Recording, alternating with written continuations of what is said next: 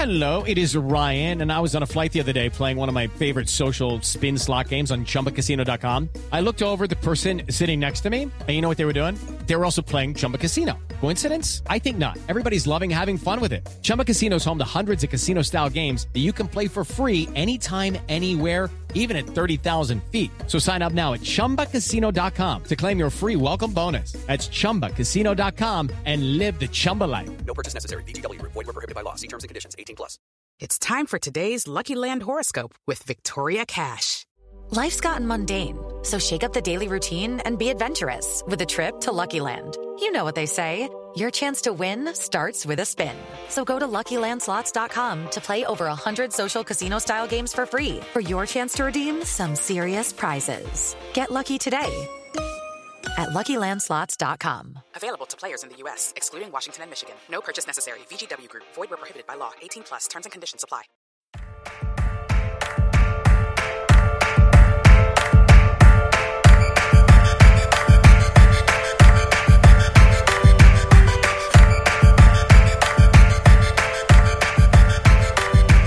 Welcome back to 32 Fans. I'm Alex Chester, and with me, as always, Akiva Wienerger. Akiva, how are you today? I'm great. I feel like it's been a long time since we podcasted, and I'm ready to get back on the horse. Yeah, I mean, it's been a week, but you know, you always don't let me talk about the NBA, but I mean, we have to at least acknowledge how phenomenal that Western Conference Finals was, right?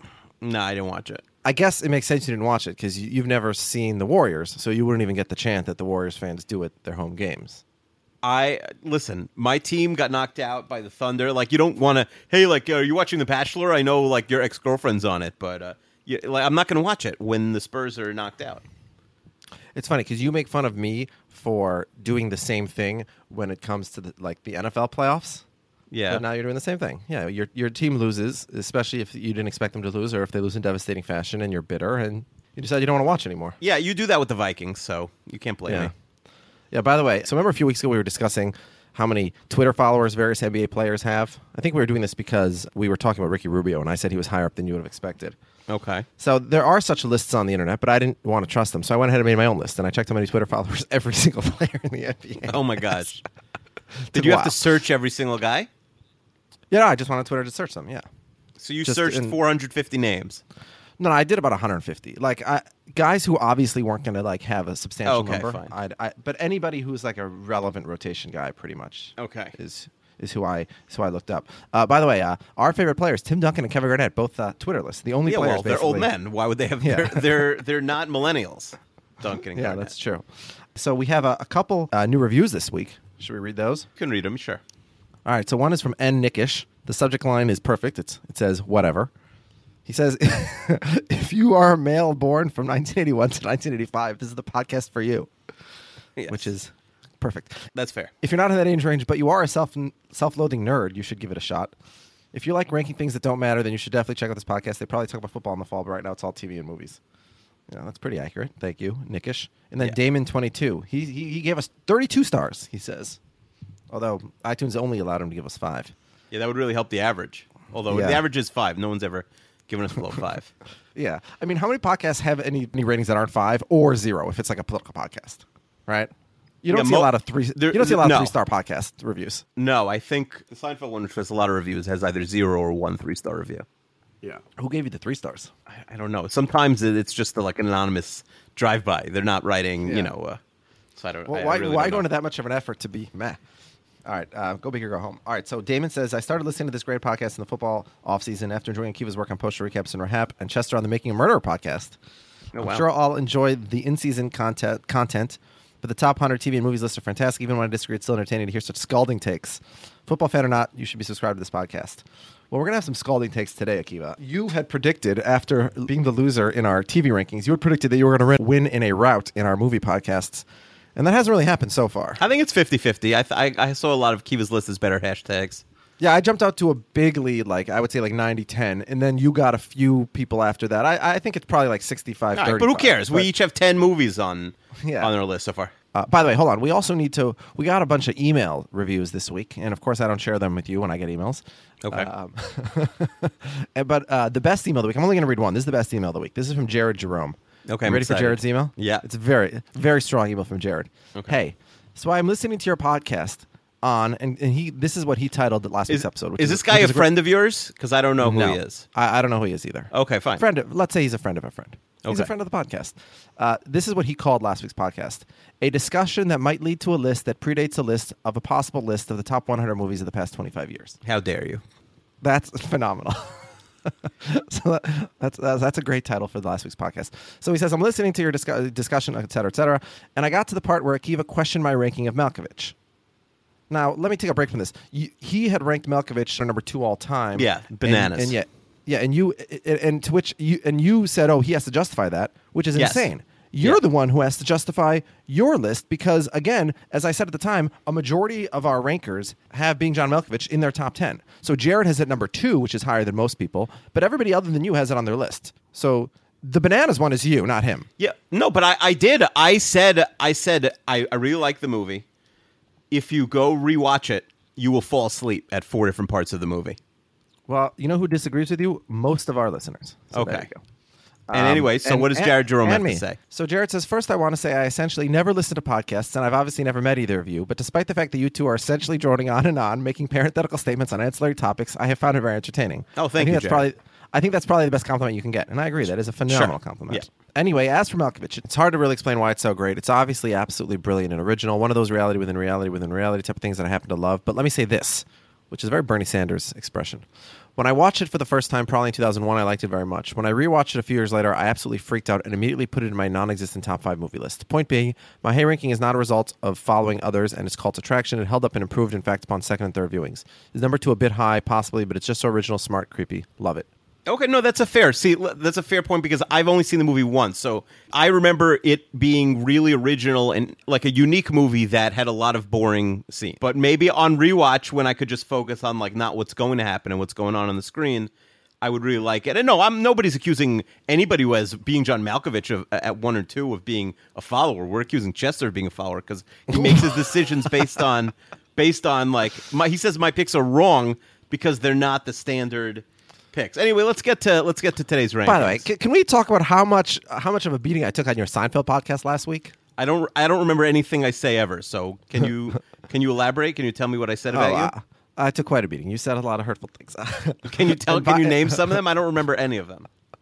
Well, I, I was so sad I had to drown myself in a bottle, so I don't remember either. Oh, Yeah. but you, you did you did make fun of me for, for taking showers in the airport. You said, "Why would you want to do that?" Which it's Yeah, that's such weird. A ref- it's incredibly refreshing. Why because, Why like, do you want to be clean when everyone on the plane is gross next to you?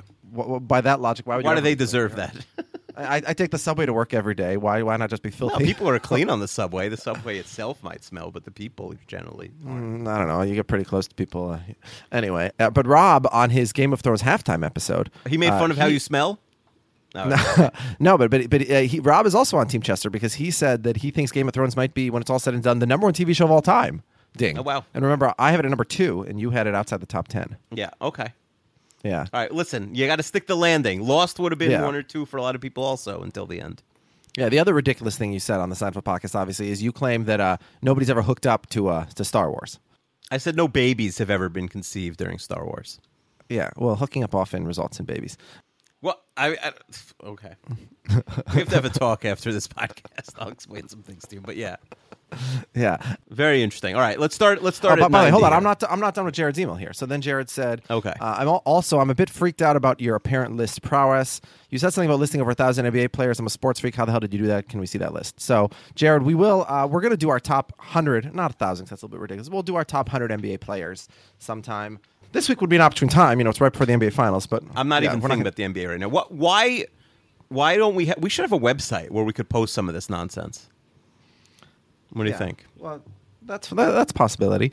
Let me ask you a question. Do you want to revise when we, when we made all our NBA predictions before the playoffs? And again, that's a bet I won. I'm, I'm leading at 51 to 44 right now.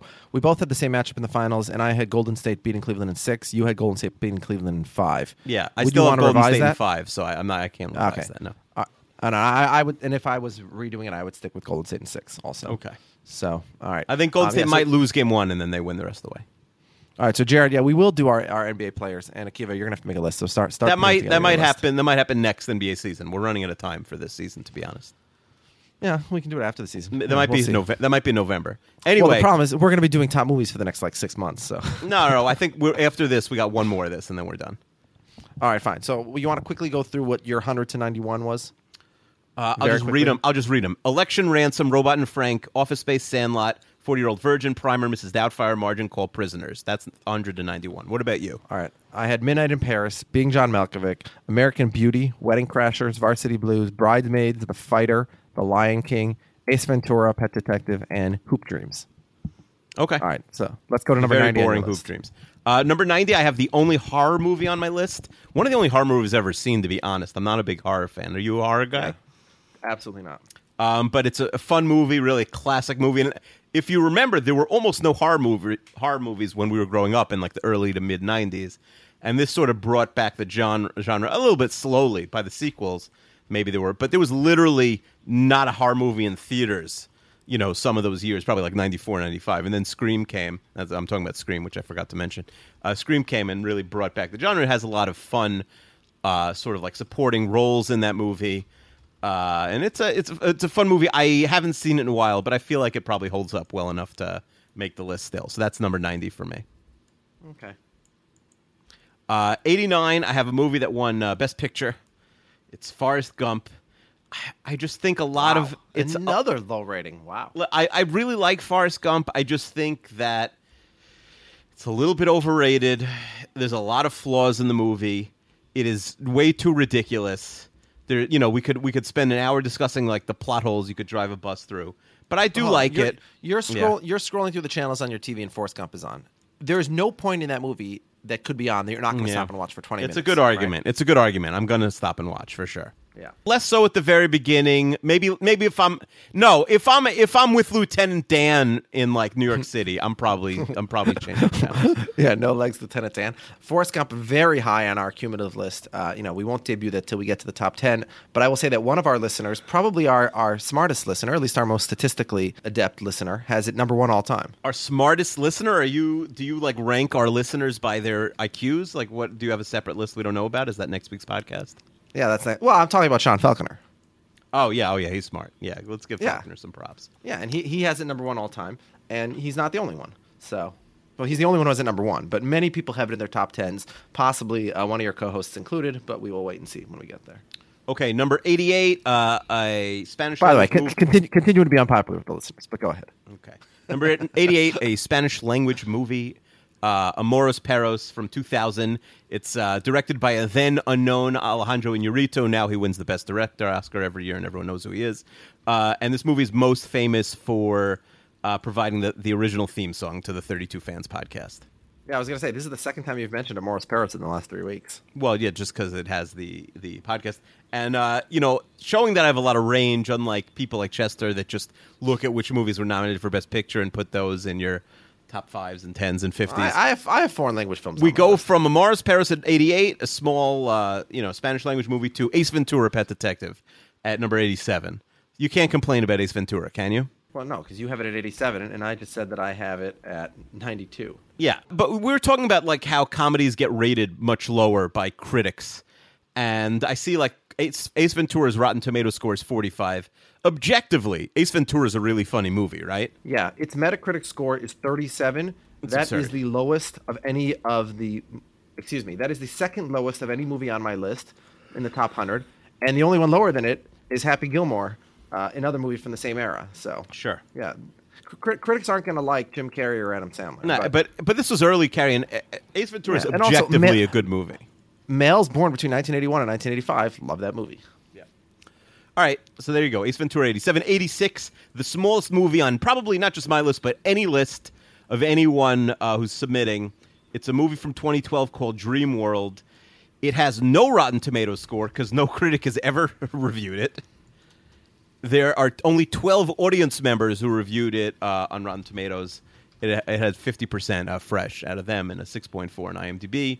It is a tiny little movie, but it, uh, you really care. Is it the best movie ever made? No. Does it feel like it's low budget? Sure. But it's you really end up caring a lot about the characters and I, I would recommend it. Is it a must watch? No, it's not going to be the one or two movies, one of the one or two movies that I that we you know since we're forcing each other to watch. I think we said two movies each. We get to we get to make the other person watch out of our top hundred lists. Okay. Uh, it's not going to be one of your two that you have to watch, but I, it's a worthwhile movie if you. I'd say come across it on, on cable, but I I'm not even sure it's big enough to be on Netflix. To be honest, like I found it. Uh, I think I got sent the screener from the Podcasters Guild. It's another one of those. but I, Yeah. like literally, I'm surprised. Peep the people in the cast, like the star of the movie, even has like a face on IMDb. It's got 168 votes on IMDb. That's not nothing.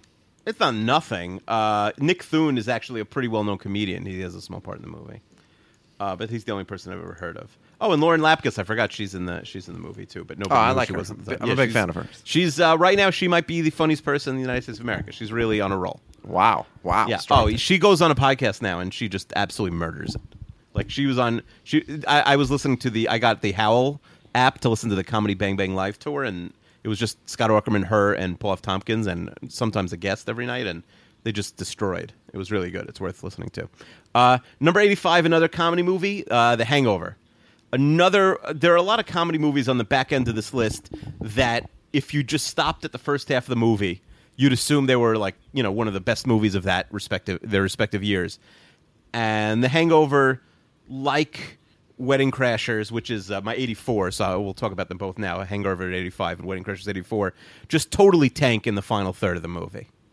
Yeah, I mean, I disagree. I, I don't think you remember how huge The Hangover was when it came out. It's also ruined by the fact that it had a bunch of sequels that were atrocious and that were like shot for shot remakes. Totally. I mean, it it made no sense. That movie was.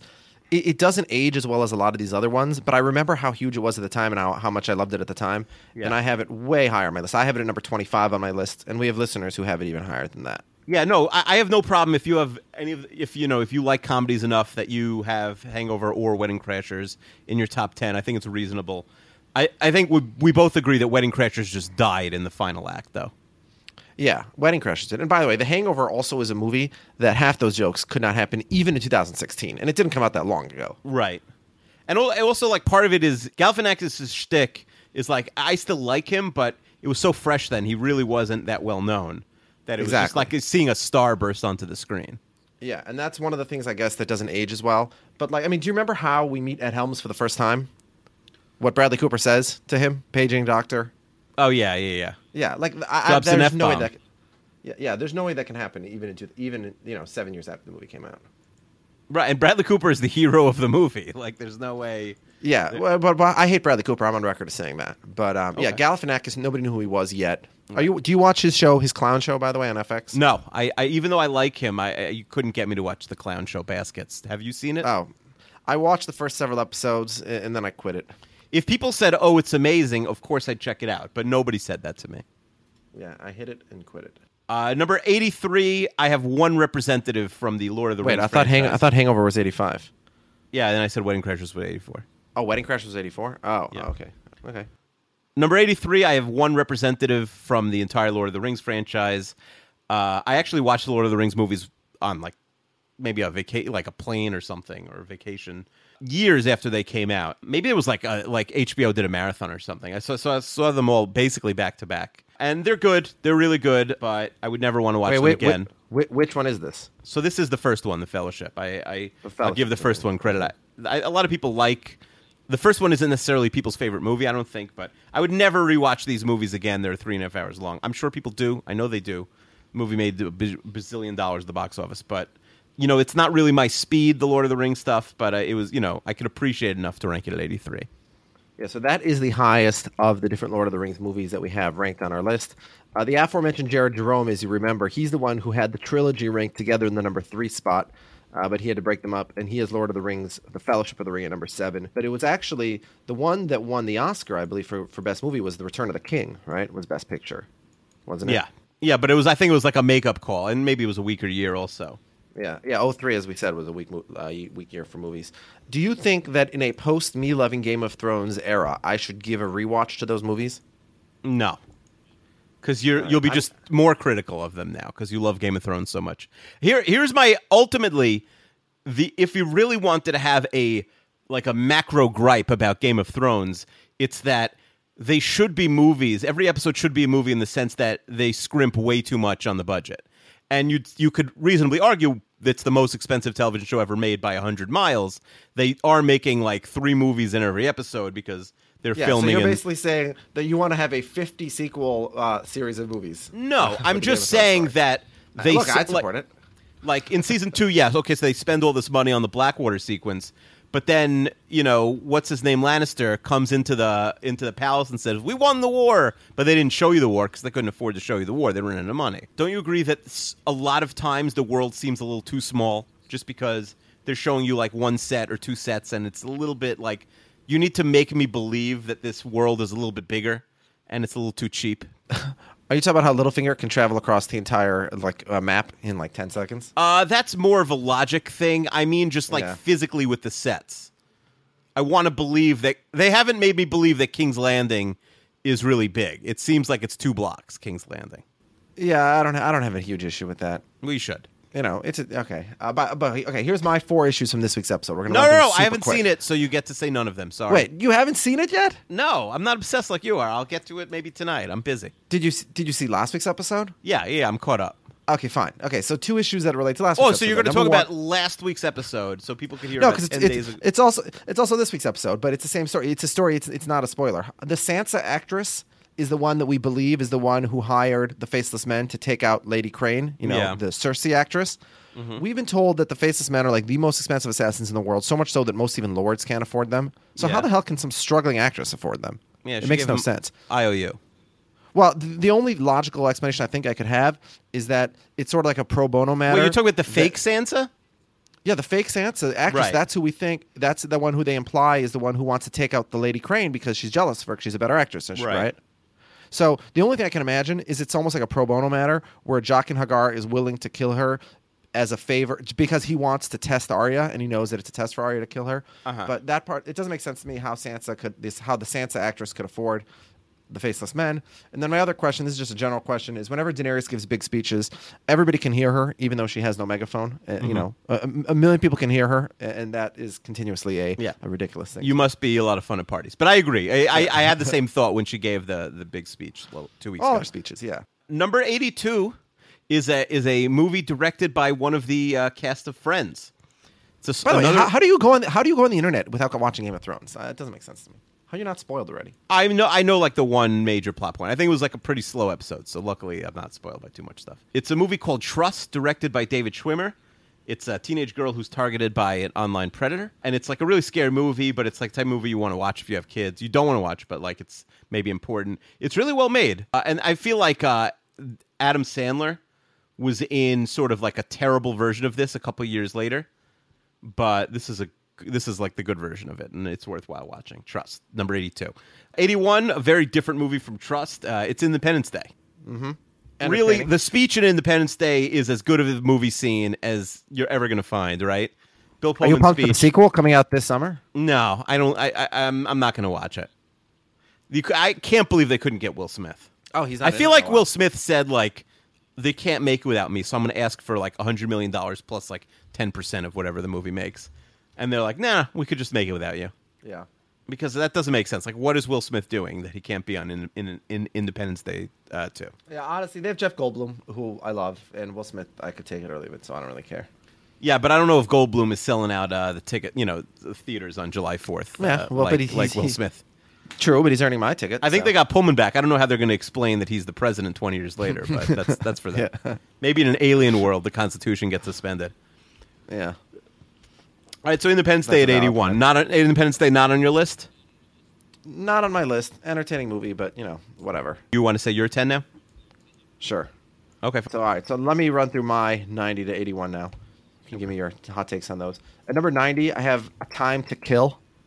Okay. I used to love John Grisham. No longer care about him. But you you've seen A Time to Kill, right? Sure. Yeah, it's it's a fine movie. I was just actually thing I like I was looking at every movie I'd, I had seen and I saw The Firm and I was thinking about how disappointing The Firm as a movie was compared to the book. Uh, Oh, but Time I mean- to Kill is better than The Firm, yeah. Yeah, Time to Is Kill. that great what's the best Grisham film? Is it A Time to Kill?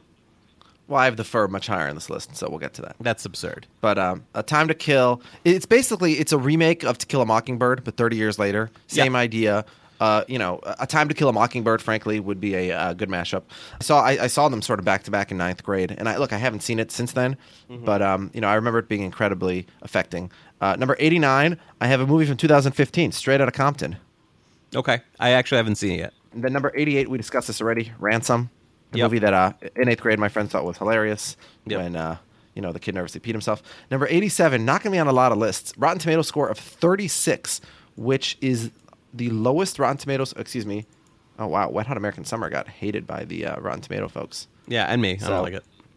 All right, so this is the second lowest movie in my top 100 according to Rotten Tomatoes. Does a little bit better for Metacritic and IMDb, but not much.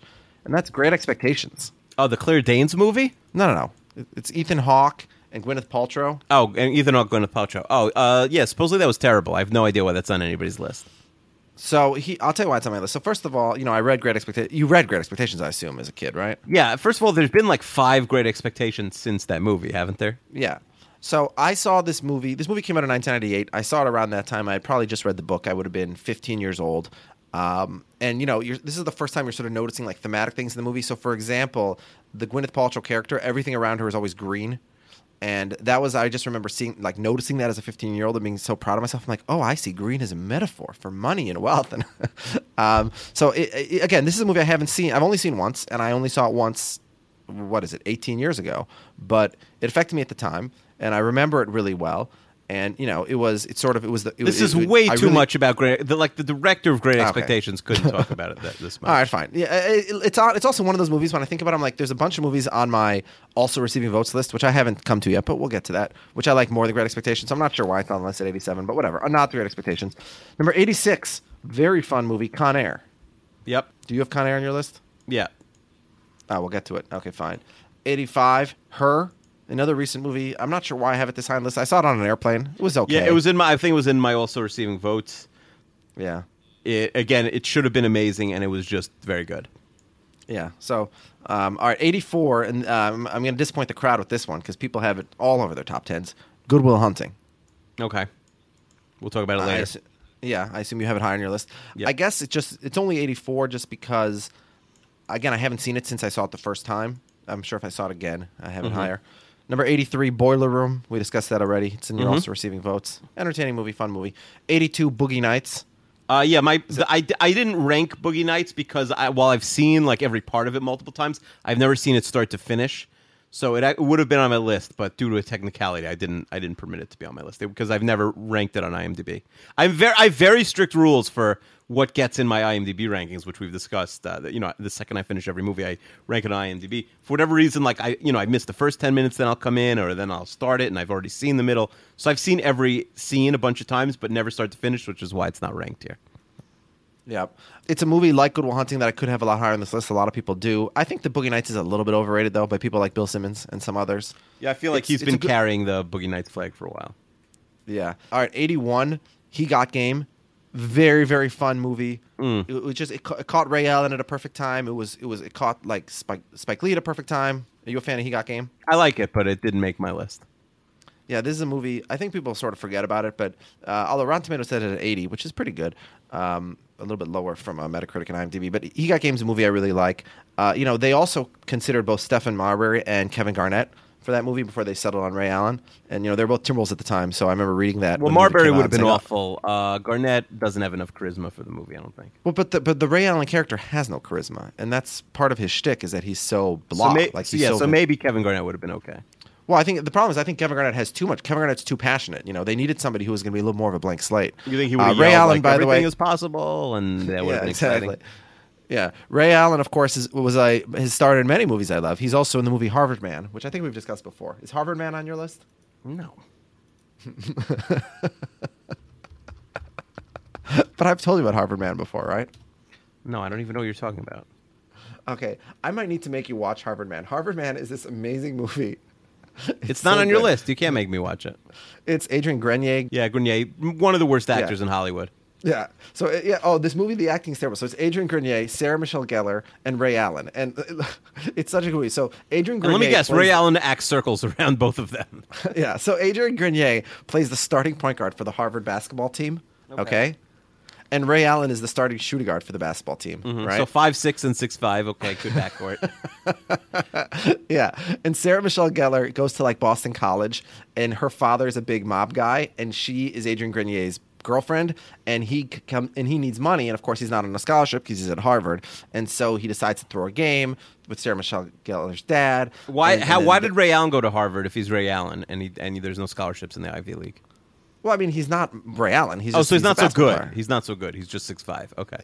He, I mean, he's the star of the team, but he's not like a future NBA Hall of Famer, obviously. Okay, fine. Got it. Uh, but there, you know, so there, I, I just think that it was making. it- First of all, there's also a fantastic scene where Grenier gets really, really stoned on LSD and runs around the Harvard campus, and he runs into like Senator Al Franken and a bunch of other people. It's, it's very, very funny. There's a number of uh, threesomes in the movie, of course. Oh, also, uh, what's her name? The, the girl who always plays really high, uh, Joey Lauren Adams. You know, the woman with the really high voice. Yeah.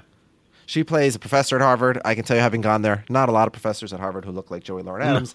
Uh, four four point nine on IMDb. This film that you're discussing. it's very entertaining. It's a stupid movie, but it's very entertaining. But anyway, so obviously one of the famous scenes in He Got Game is uh, when uh, Ray Allen, Jesus Shuttlesworth, uh, visits uh, Big State and has the uh, threesome with the uh, two white women. Correct. Sure. Mm-hmm. And so, so Grenier in Harvard Man, and I'm totally spoiling this movie for anybody who's going to want to watch it, but I really don't think it matters. Uh, he's torn about whether or not to throw a game because you know w- he plays for the love of the game, and he's going to ruin the integrity of the sport. So he visits Ray Allen's dorm room late at night to ask him, you know, if it's okay to do it. So he knocks on the door and he says, Ray or whatever the guy's name is in the movie, he says. Why do you play basketball? Why are you on this team? And he and Ray Allen opens the door a little bit further, and you see two white girls in his bed, and he's like, "This is why I play." in other words, I don't care what you do. You know, So it's a I'm not playing callback to a different movie. Basically, yeah, it's a ridiculous movie, uh, very entertaining, and we spent more time talking about Yeah, that. more than we were on Harvard. Man than you get on either of our number ones. Um, all right. All no- right, so that's my ninety to eighty-one. Okay, If anyone my- has seen Harvard Man, let me know. My, I don't think you're allowed to make a list anymore. Like I think I think from now on you're also you're just spoiling some of my movies. I feel like we should have cross-referenced these. Uh, number eighty, a movie called Go. I really liked the way it came out. It shows the uh, you know three different perspectives of the same story. Have you ever seen Go? yeah, I have go higher on my list. Number sixty-five. Well, what a delight Katie Holmes was in the late '90s. Yeah, I was pro Katie Holmes. Was anybody anti Katie Holmes at that point? Is there anybody who liked Michelle Williams more than Katie Holmes? I can't imagine. no, but th- but Sarah, po- this is a Sarah Polley movie, not a Katie Holmes. No, movie. she was billed first, but she wasn't the main actress in the in the film. I also she I think you see her in the first third, so her perspective is the first third, which you know leads you to sort of have. yeah, but Sarah back. Polley also became a great director after that. The movie has, I think, uh, what's his name, Fichtner. I love that guy. By the way, Always Sarah good. Polley's uh, what that that documentary she made is one of the most overrated movies of the last like twenty years. Um, Taye Diggs, I think, was in this movie. The, every scene in this movie, I love. It's a great movie. Okay, yeah, no, Get, Go is really good. I could have easily ranked it higher than eighty. Now I'm online, by the way. It says Melissa McCarthy was in her film debut. I forget what she plays in this movie. Yeah, I don't know. I don't remember. I, her. I love the scene. I love the scene when they're in Vegas and you know they're they're smoking pot with the two bat mitzvah girls mm-hmm. with the with the tissues in their nose. Every scene in this movie is really it's a really Yeah. good movie. Breckin Meyer bragging about how his mother's mother's mother was black, and Taye Diggs says if you were any less black, you'd be clear. Mm-hmm. I don't all around good line. movie. You have a good memory for this. Yeah. I vividly remember where I saw this movie. Also, I was. No, you don't care. All right. No, no, I I actually I was I was going to make a point where like I when I hear a song, I can frequently like call back to where I first heard the song. Similar to podcasts, like I'll think of something, I'll be like, "Oh yeah, I remember I was like walking on the Lower East Side of Manhattan when I heard you know that that joke or whatever for the first time." I also think that eighty percent of those memories are fake. You know what I mean? I, Yeah. I do think that Yeah. like a lot of those. If you said like because even when you were talking about your story uh, where where you were watching the movie Ransom, like your friend had eight opinions on like why what you were saying was wrong. Yeah. Was it at my house? Was it at Micah's house? Was it at Aaron's house? Yeah. Exactly. I, I think a lot of these these stories don't really hold up, or you know, half of what you say is right and half of what the other person says is right. Yeah. So, okay, I'm going to tell a story now, and I might have to edit this out of the podcast either because it keeps us inappropriate or because it's too long and boring, or maybe both. But um, in 10th grade, I moved to New York. I went to a boarding school in New York, so I was living in a dorm, and uh, my parents were back in Minnesota. My my dad dormed in that same uh, building that you did. Yeah, uh, in my room, it said uh, Wienerker was here. Uh, yeah. So anyway, so one Saturday night, so I'm in the city alone, and there's a guy who who lived in the New York area, but was also living in the dorm in my high school. He was kind of a problem guy. Well, why would he be living in the dorm if he if he lived in New York? Probably because he was a problem guy and his parents didn't want him at home. Supposedly, he had threatened to kill his parents. That was a rumor that was going around. Jeez. So yeah, a, a kid with some issues. So um, but he and I were the only guys in the dorm one Saturday night, and he asked if I wanted to go down and hang out in the village. And I have only been living in New York for about a month, and I've never been to the village. In New York City in the late '90s, by the way, cleaned up, but uh, not as not as commercial and Disneyfied as it is in 2016 for sure, right? Okay. So True. so I say sure, let's go down to the village. I've never been there before, and you know we were only 16, so I don't know if we're able to get into places, but whatever. So we go down. So he shows up at my door, like I get dressed in whatever my going out clothes are, like a polo shirt or whatever it is, and he shows up at my door and he's wearing overalls and a straw hat, as if we're going to like a farm show.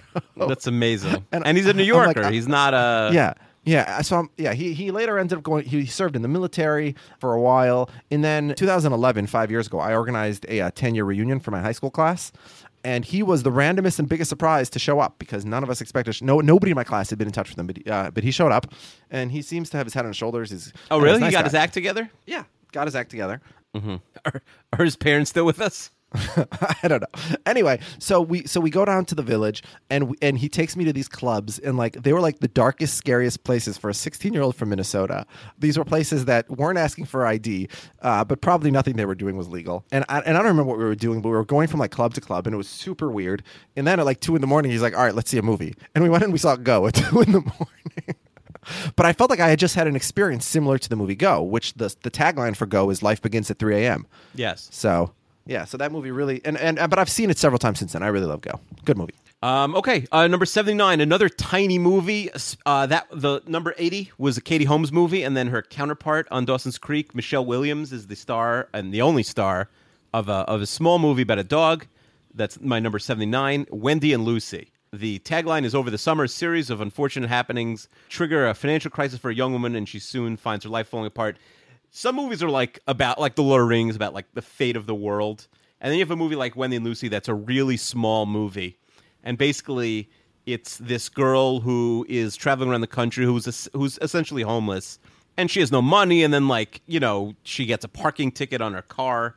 And like she can't even afford to pay the parking ticket so she basically has to like does she lose her car? And then she has this dog. And it's just her and the dog walking around in i think washington state or oregon maybe portland something like that uh, so it's a small movie but you really end up caring a lot about the characters it's a well-made movie. The director Kelly Reichert, Reichard, I don't know how to pronounce it, also uh, directed uh, Night Moves. Did you see the movie Night Moves a couple years ago? No. It was the Jesse Eisenberg uh, movie. Not great. The Jesse Eisenberg movie. I'm not sure if that's known as the Jesse. It was like about uh, it was about it was about like The people- environmentalists. yeah, environmental Yeah, yeah. terrorism, that sort of thing. But she, but so she also made a movie this year called Certain Women, and people really like that. That supposedly is a really good movie. That also stars so- Michelle Williams and. Uh, So, so you're a big fan of Kelly Reichardt. Well, no, I, th- I thought she had one good one, one bad one, and everyone. I haven't seen the third one, and everyone says it's really good. So this could be All her right. home run. Okay. But anyway, that's a, uh, if you like dogs or small movies about like a little thing, I think that's worthwhile.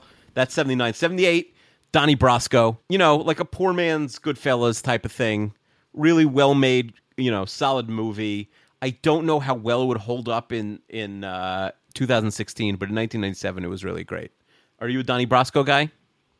I like it. I'm actually surprised only two of our listeners have it on their lists. I don't have it on my list. It's a good movie, but Uh, yeah, I do think people sort of forget it. You know, they forget about it, and by the way, it's yeah, I have it. I have it. It's near the top of my also receiving votes actually. So yeah, right, right behind the Birdcage. You ever seen the Birdcage? no, I'm sure it's terrible. Uh, 77 and 76 deserve. Birdcage is a very funny movie. okay. You know what the Birdcage is about, right? yeah, yeah, I, I vaguely remember. It was like a big deal. Um, oh, it was the Nathan Lane. I'm not a Nathan Lane guy. Yeah, I like Nathan Lane. Yeah, it's a movie about like a guy's coming home to meet his, uh, you know, meet his his future in laws, or the girl is, and the point is that one of them, their parents are like this very flamboyant gay couple from Miami, and the other one, like the parents are super conservative. Okay. But yeah, good movie, very funny. I'll, I'll, we'll talk about 77 and 76 together. We got Con Air and Face Off, two classic movies from 1997. Uh, are they great movies? For, first of all, it's worth saying Face Off is objectively a much better movie than Con Air, and you could argue should be a lot higher on the list. That like you could say, oh, Con Air is not good enough to be on the list, and Face Off should even be higher. Face Off is obviously there's plot holes in both, especially Face Off. A slight plot. but it's an incredible movie. There's when you're in, like there was nobody cooler than Nicolas Cage like blowing up the plane and uh, By the way, this blows my mind. Rotten Tomatoes, 94 for Face Off. Metacritic, Yeah. 82. This seems like Yeah. a movie they would hate. Yeah, Face Off because the thing about it is like if you had to say is it your You best movie of the year? accept ex- accept the fact that it's absurd. The idea Yeah, that I they think can take their I think it doesn't take knows. itself as seriously as some other movies. I, but it, it's a delight. You know, they should remake Face Off every ten years. They should make Face Off two with with Cage and Travolta today. What are either of them doing that they would say no to it? Uh, and Con Air also. They could make a new Con Air. Steve Buscemi really steers Con Air, steals Con Air. If you saw Travolta in the OJ show, it seems like he's taken most of his face off with plastic surgery anyway. Oh boy. But yeah, but by the way, we really are on simpatico here. You have face off at 76 on your list. I have face off on 77 on my list. Oh, wow. Almost identical. Yes. Yeah. Uh, okay, so we go from two not so serious movies to a much more serious movie that's probably higher on a lot of people's Schindler's lists. list. no. Uh, no Country for Old Men, number 75. A lot of people really like it. To me, it's a movie I'll never rewatch again. It's not my favorite Coen Brothers movie, but I understand why for some people they absolutely love it. Yeah.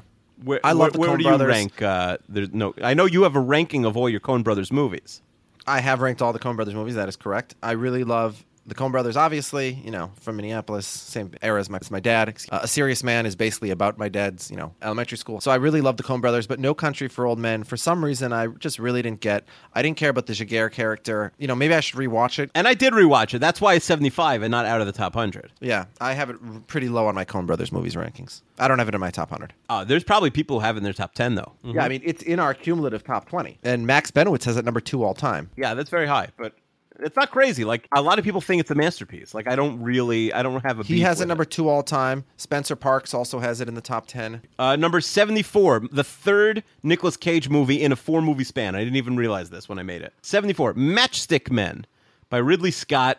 A movie I watched not knowing what it was about or who was in it. I just I, I turned it on on HBO.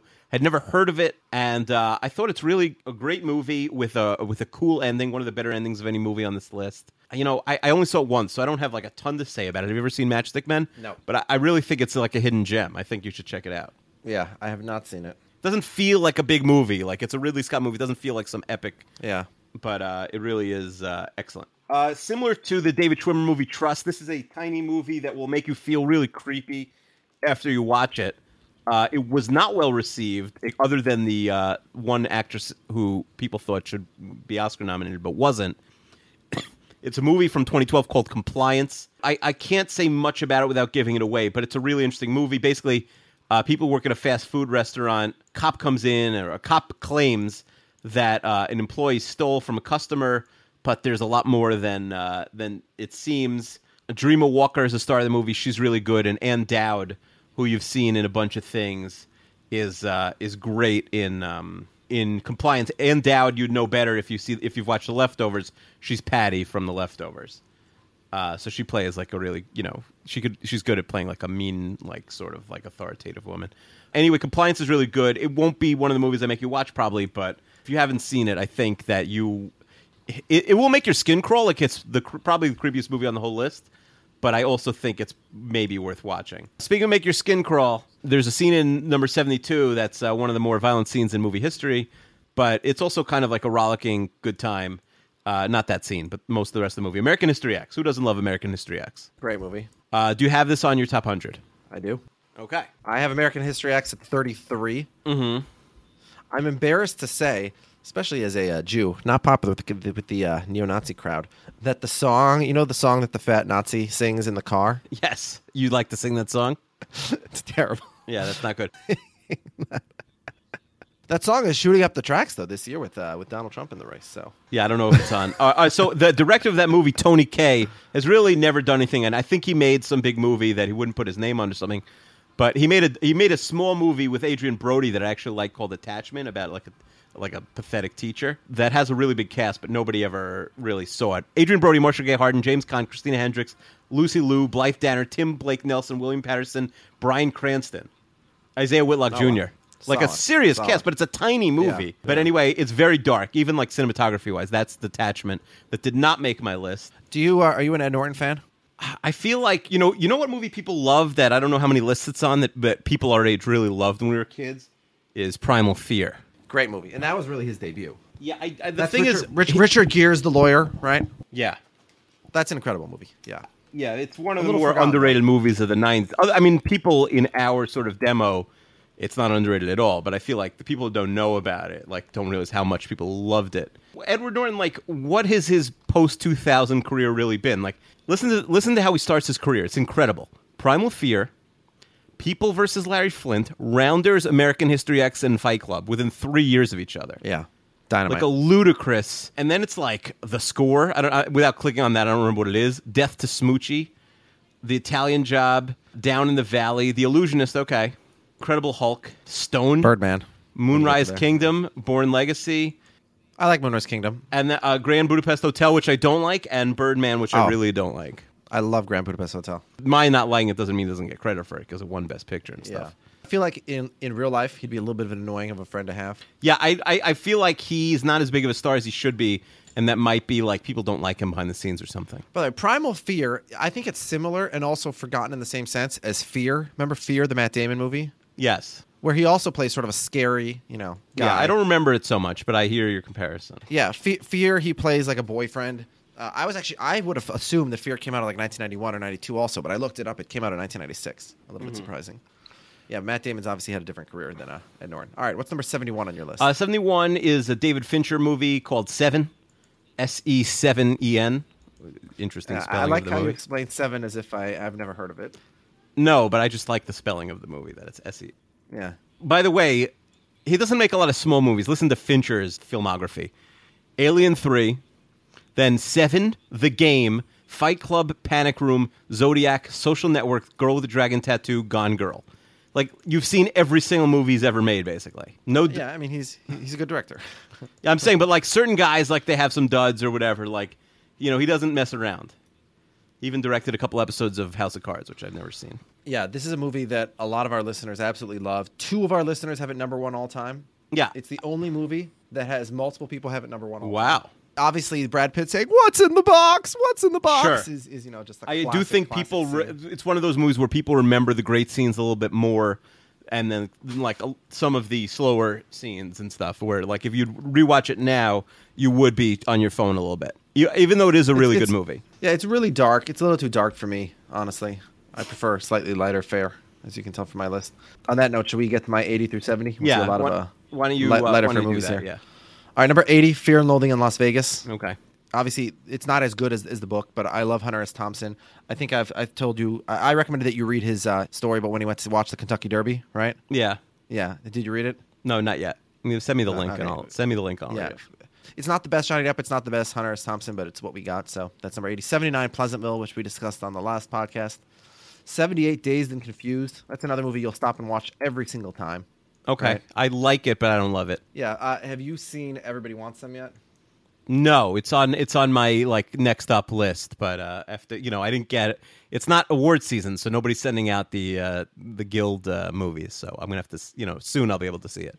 Yeah, Tim Lincecum obviously with a starring role in Dazed and Confused. Uh, number 77, Face Off, we just discussed. Number 76, and this is kind of random, but uh, so I went through the list of, when I was going through the list of movies, it only had some documentaries. So I would never remembered that, that this movie, but it was on the list. And I'm like, oh yeah, that was a good movie. And it must have been nominated for an Oscar. I don't know if it was on the list. The Life and Times of Hank Greenberg. Okay, You know, it's a, it's a fun, it's not, any, I've seen a lot of documentaries that are similar to it. So this is sort of a, an honorary spot. It's you know, it's first of all, I love old baseball movies. I love you know, Ken Burns made uh, the the nine innings of baseball and the tenth inning. I watched all of that. That's like twenty hours of movies, but it's great. I love old baseball. I have even more baseball charts than I have any other sport. Um, I can tell you exactly where I have Hank Greenberg ranked all time among first basemen, among Tigers, among Jews, among many other lists. But good movie, Hank Greenberg, a great player. You know, probably the best non-Yankee hitter of his era, and um, you know, which means other than Babe Ruth and Lou Gehrig um, maybe Jimmie Foxx. You know, also overcame a lot of anti-Semitism. You know, was sitting out games for uh, for Yom Kippur uh, 30 years before Sandy Koufax did. 75 Gravity. um, okay, You saw, yeah, Gravity. I just thought it's it's stunningly beautiful. yeah, And you know, considering that you're spending the entire Gravity was so much better than Mars. Talking about movies of uh, somebody lost in lost in space by themselves. Uh, Mars is just you know Matt Damon's so proud of himself. you're talking about the Martian. You're calling it Mars, but you mean the Martian. Oh, sorry. Yeah. The oh no, Martian. I will talk about the Martian later, but it's infinitely better than Gravity. Oh, totally disagree. The Martian, super overrated movie. Don't understand why it was nominated for things. It's entertaining, it's fine, but nothing special about it. Gravity is, is really beautiful, really emotional. I mean, Sandra Bullock is it's probably the only Sandra Bullock movie I have on this list. Actually, I'm not a huge Sandra Bullock. Oh, that's not true. But yeah, I'm not a huge Sandra Bullock fan normally. Number 74, Training Day. Denzel, you know, has to be a bad guy to finally win his Oscar. Yeah, classic as, uh, Denzel as the rappers like to say. Can't argue with it. The twist in this movie, it's it's really well done. Uh, Ethan Hawke, by the way, a lot of Ethan Hawke on my list. I'm a little bit surprised, um, but yeah, very good movie. Number seventy three. This is a movie that people have definitely forgotten. Uh, speaking about Matt Damon, The Talented Mr. Ripley. Yeah, people did forget it. Amazing movie. Amazing movie. Uh, and yeah, people totally forget it. Uh, what's your opinion on Talented Mr. Ripley? I never saw it. Oh, okay. You absolutely have to see this movie. I don't know if I'm going to make you, but No, I, it's Nothing in outside your top fifty should be a making the other person movie. It shouldn't make the. It shouldn't make that. all right. Num- number 72, another movie from 1998 starring Gwyneth Paltrow that no one else would have on their list. I must have had a thing for her when I was 15. I don't really know. Sliding Doors. Have I you seen you Sliding Doors? Shakespeare in Love. I was going to get really mad. no. Have you seen Sliding Doors? no, I, I feel like I saw the commercial so much that I've seen the movie, but I haven't. So I love the the reason I have sliding doors here is especially when I was 15. This is a movie that really makes you think. The whole idea of you know you just make a subway, you just miss a subway, and how that can totally change your life. And yeah, the premise of the movie is she just makes a train or just misses the train, and you see how her life goes in two different directions based on whether she gets on the train or whether she has to wait for the next one. Uh, I love that idea. I've spent you know way too much time in my life imagining what would have happened if I would have went this way instead of that way, if I would have went to this school instead of that school in real life, I think the answer is you probably end up in the same place much more frequently than you think you would, because you know you have the same family, you have the same friends, you have the same community. All right, uh, th- there may be another movie coming up soon that will make us discuss that very you know type of effect. All right, and then number seventy-one on my list, Dallas Buyers Club. Okay, I actually never saw it. Oh, I thought you see every single movie. How would you not see a movie that was nominated for and like? won, Um, I'll like, tell you won what. I, I? I just sometimes if the ceiling is too low, I won't see it. Like I, I like people said, eh, it's pretty good, but I knew it wasn't like nobody was saying this is the best movie of the year. so you only watch the best movie of each year. I see. Got the it. number Okay. one movie of each year. Yes, my list is going to end very soon just you make fun of me for not seeing movies. That's a movie that like uh, uh, whatever. no. Right. There, there are, Dallas you Buyers- didn't see Titanic, like Dallas Buyers Club versus Titanic. It's a blowout. Yeah, but Titanic, I went I went out of my way to not see out of principle. Okay, well that's. I mean, maybe you shouldn't be making this sort of list then. Okay, all right. Okay, number seventy on your list. Let's go. Okay, I, I, do have a soft spot in my heart for like like the coming of age stories for older teens, not like young adult type movies. But uh, so anyway, this is one of them. I do, I really like the Spectacular Now. There were three movies of very similar ilk that came out uh, in a very short time span, and I won't discuss all of them now because I think there's uh, one a little later on my list. So I'll, I'll get back to this, um, that, and the third one, and the other from uh, really, an- really uh, uh, the grotesque Seinfeld line. Like it's very cringy. The Elaine's this, that, and the other. Right? I, I, that almost has no place. Well, in the other's Seinfeld referring to sex. I know, but it's just so like cheesy that to me it's one of to me it's one of the worst. Uh, it's one of the worst scenes Yeah, in the me- show. To me, Spectacular Now is just first of all. Well, I'm talking about Teller Seinfeld. I was talking about Seinfeld, not uh, Yeah. not spectacular. Now, Yeah, to me, Spectacular Now. I, I think that Miles Teller is super annoying. I mean, did you see that interview with him uh, like a year uh, last year? No, what did he do? In G, in oh my god, there was this amazing interview with him in GQ. I think it was like Chuck Klosterman or somebody, where he's just he's the biggest douchebag bro in the universe. He's like a thousand times worse than. oh, is he like the DJ? Is he like a DJ? He's, he's a terrible person. if if I- I mean, wrote it and and and um, linked to it, then I definitely read it, but it doesn't ring a bell right now. Yeah, I, I yeah I don't remember exactly, but um, uh, although I have one of his movies very high on my list, which we'll get to, of course. Although it's not because of him that I have it that high. You have Miles Um, Teller and- high. I do like James Ponsoldt, the director of this movie. Uh, I mentioned Smash, the movie where uh, Mary Elizabeth Winstead and Aaron Paul are alcoholics. Uh, I like that. And uh, The End of the Tour, which is about an author that I like very much, David Foster Wallace, that I had to read a lot of him when I was an English major in Yeshiva University, the hopefully soon to be defunct Yeshiva University. I'm just teasing. Oh my goodness. I'm joking. There's I some like shade at your I- alma mater. No, I like it. I like it. Maybe, maybe you should write a check. You don't like it that much. Well, I, I feel like the check I would have to write to keep them in business would be would be pretty large. yeah. When when all this podcasting money, you know, starts rolling in, I'm I'm writing them a big check. We always I always ask the question. Uh, you know, of course, we went to private high schools, and then we went to college, and we also went to like uh, Gap School in uh, in Israel. Um, When we, I mean me, you, and most of our peers.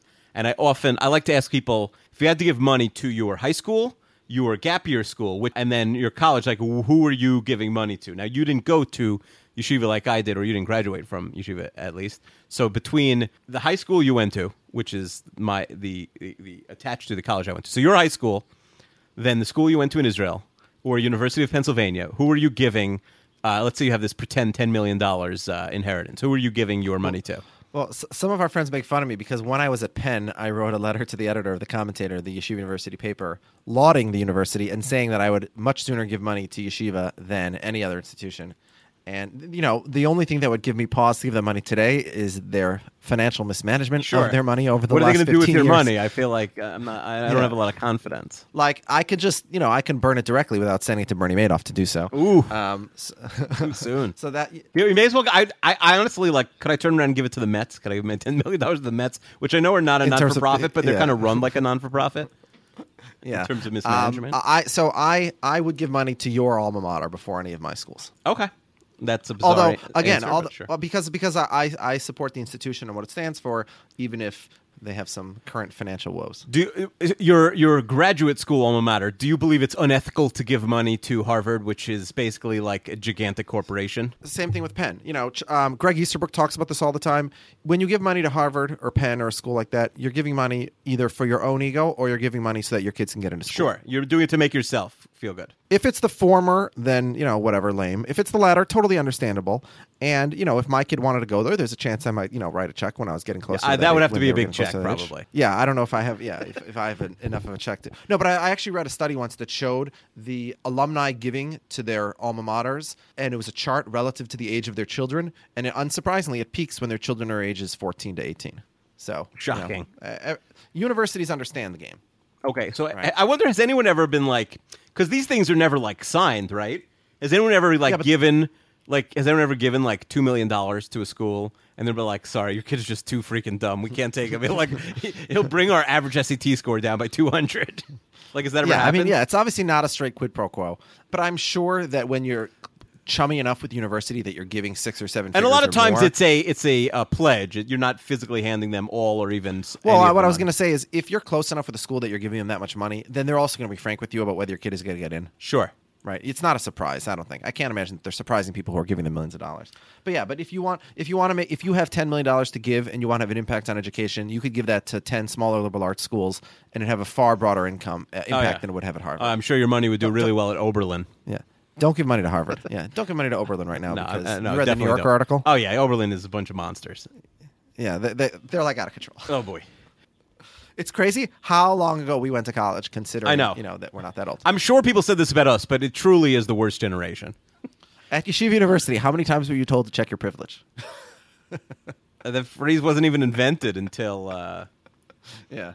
I do right, know. I do know the inventor of popularizer of, of that saying. It could be a good podcast. Um, number uh, seventy was spectacular. Oh, the one thing I want to say about James Ponsoldt with uh, with number with the spectacular now is uh, he directed the end of the tour, which did not make my top hundred. But the David Foster Wallace movie, if you like him, I feel like it was a well-made movie. It's not perfect, but Jason Segel is David Foster Wallace. Jesse Eisenberg is in it. Uh, yeah, Rolling Stone reporter uh, interviewing him throughout the uh, show, and it's really uh, throughout the movie. It's really pretty well made considering it's a, kind of a dense subject. Uh, so I recommend that movie. Love DFW. Number 69, Room, one of my favorite movies of last year. I read the book. I loved it. I kind of forgot about it. And then I saw like this trailer, like, oh, Brie Larson starring in Room. And I'm like, oh man, I love that book. Uh, it was such a great book, and I was, I literally like had not given it a second's thought in I don't remember when the book was written, but it had to have been years. Uh, and then I'm like, oh, they're going to mess this up. And while, of course, the movie was not as good as the book, it was great. It went a little further, I believe, chronologically, um, like further on past the thing. There is an issue where the you, you sort of know how the climactic scene is going to play out. Even so, my wife, who did not know the, who doesn't read books and didn't read that book, um, was like, "You're like sweating." D- did you see Room? No, we discussed. Oh yeah, yeah. the end of the year. so like you're sweating during the main scene in Room. It is one of the great, like most you know, suspenseful movie scenes of all time. You're literally like on the edge of your seat. The problem is you sort of know what's going to happen. It happens a little early in the movie. Uh, you know, if you were if you were scripting a movie without the novel, that scene would have happened in the final quarter and not like the first half of the movie. But what are you going to do? Uh, you know, they did a good job of staying loyal to the book. Uh, I, I just think rewatchability, other than that one scene, it has none. So I can't put it much higher than uh, number 69. But I think it is.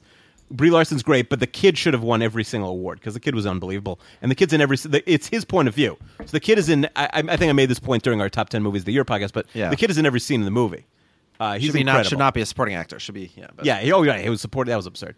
Uh, number sixty-eight, best worst movie. Yes, the name of the movie is Best Worst Movie. Okay, Best Worst Movie is a documentary about the making of the film Troll Two, which is considered by a lot of people to be the worst movie of all time. You know, prove the point. There is no Troll One.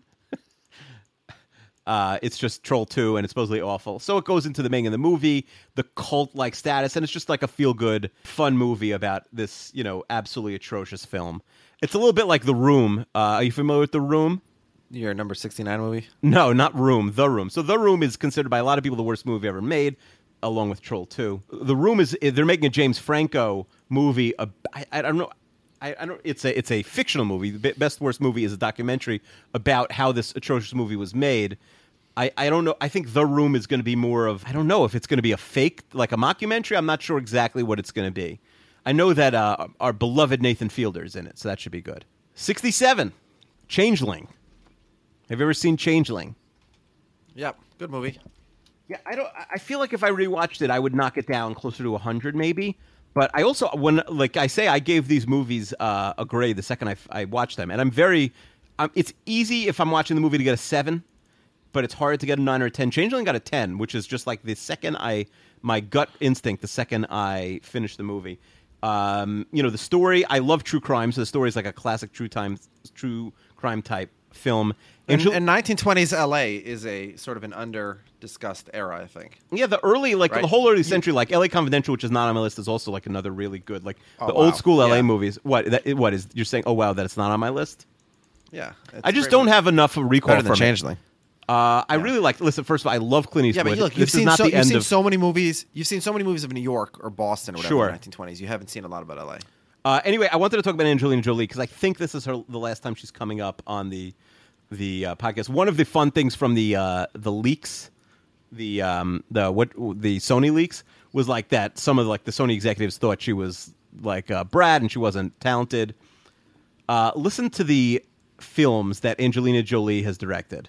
A documentary called A Place in Time that uh, nobody saw and has a 5.5 on IMDb.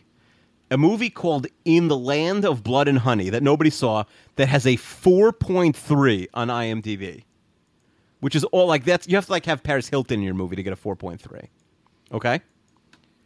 Okay. Unbroken, which everyone who read the book says it's like the best book they've ever read in your life. Like I can't tell you how many people said like you need to read this move this book about an Olympian who like lives on a uh, boat for like two months and then he becomes a POW and it's the best book I've ever read. And then like oh I saw the movie and it's garbage and like the reviews were actually mediocre. But I feel like any director on earth makes that movie like a best picture nominee. And so, like, there's certain movies that are hard to mess up, and somehow she messed it up. And then By the Sea, which has Brad Pitt in it, a 5.3. So if Angelina Jolie is directing your movie, on average, your movie will be worse than an Adam Sandler Netflix movie.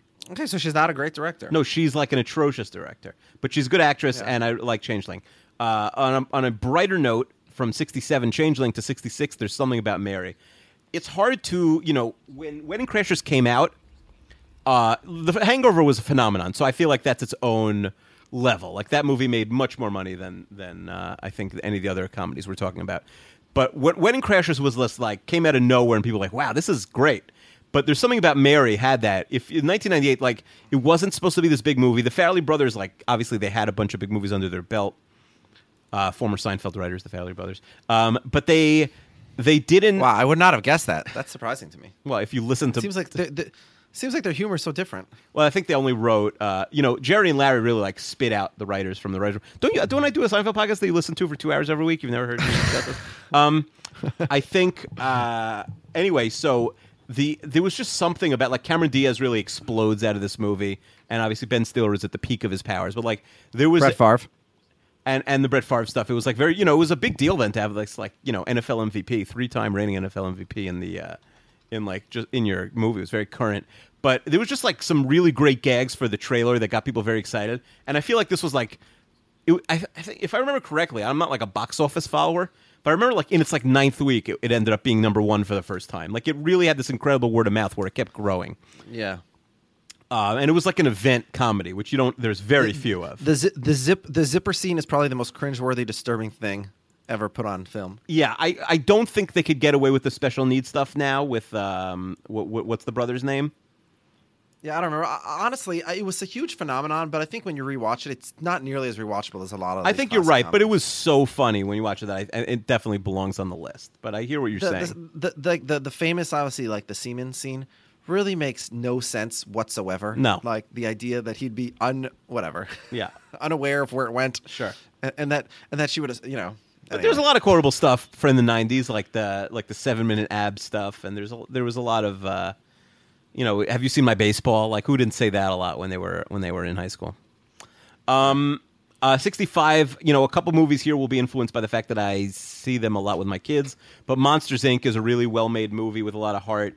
Uh, it is a funny movie, and I've rewatched it 20 times because my kids at one point really loved it. Now they don't care about it anymore. So that's my 65. Have you ever seen Monsters Inc.?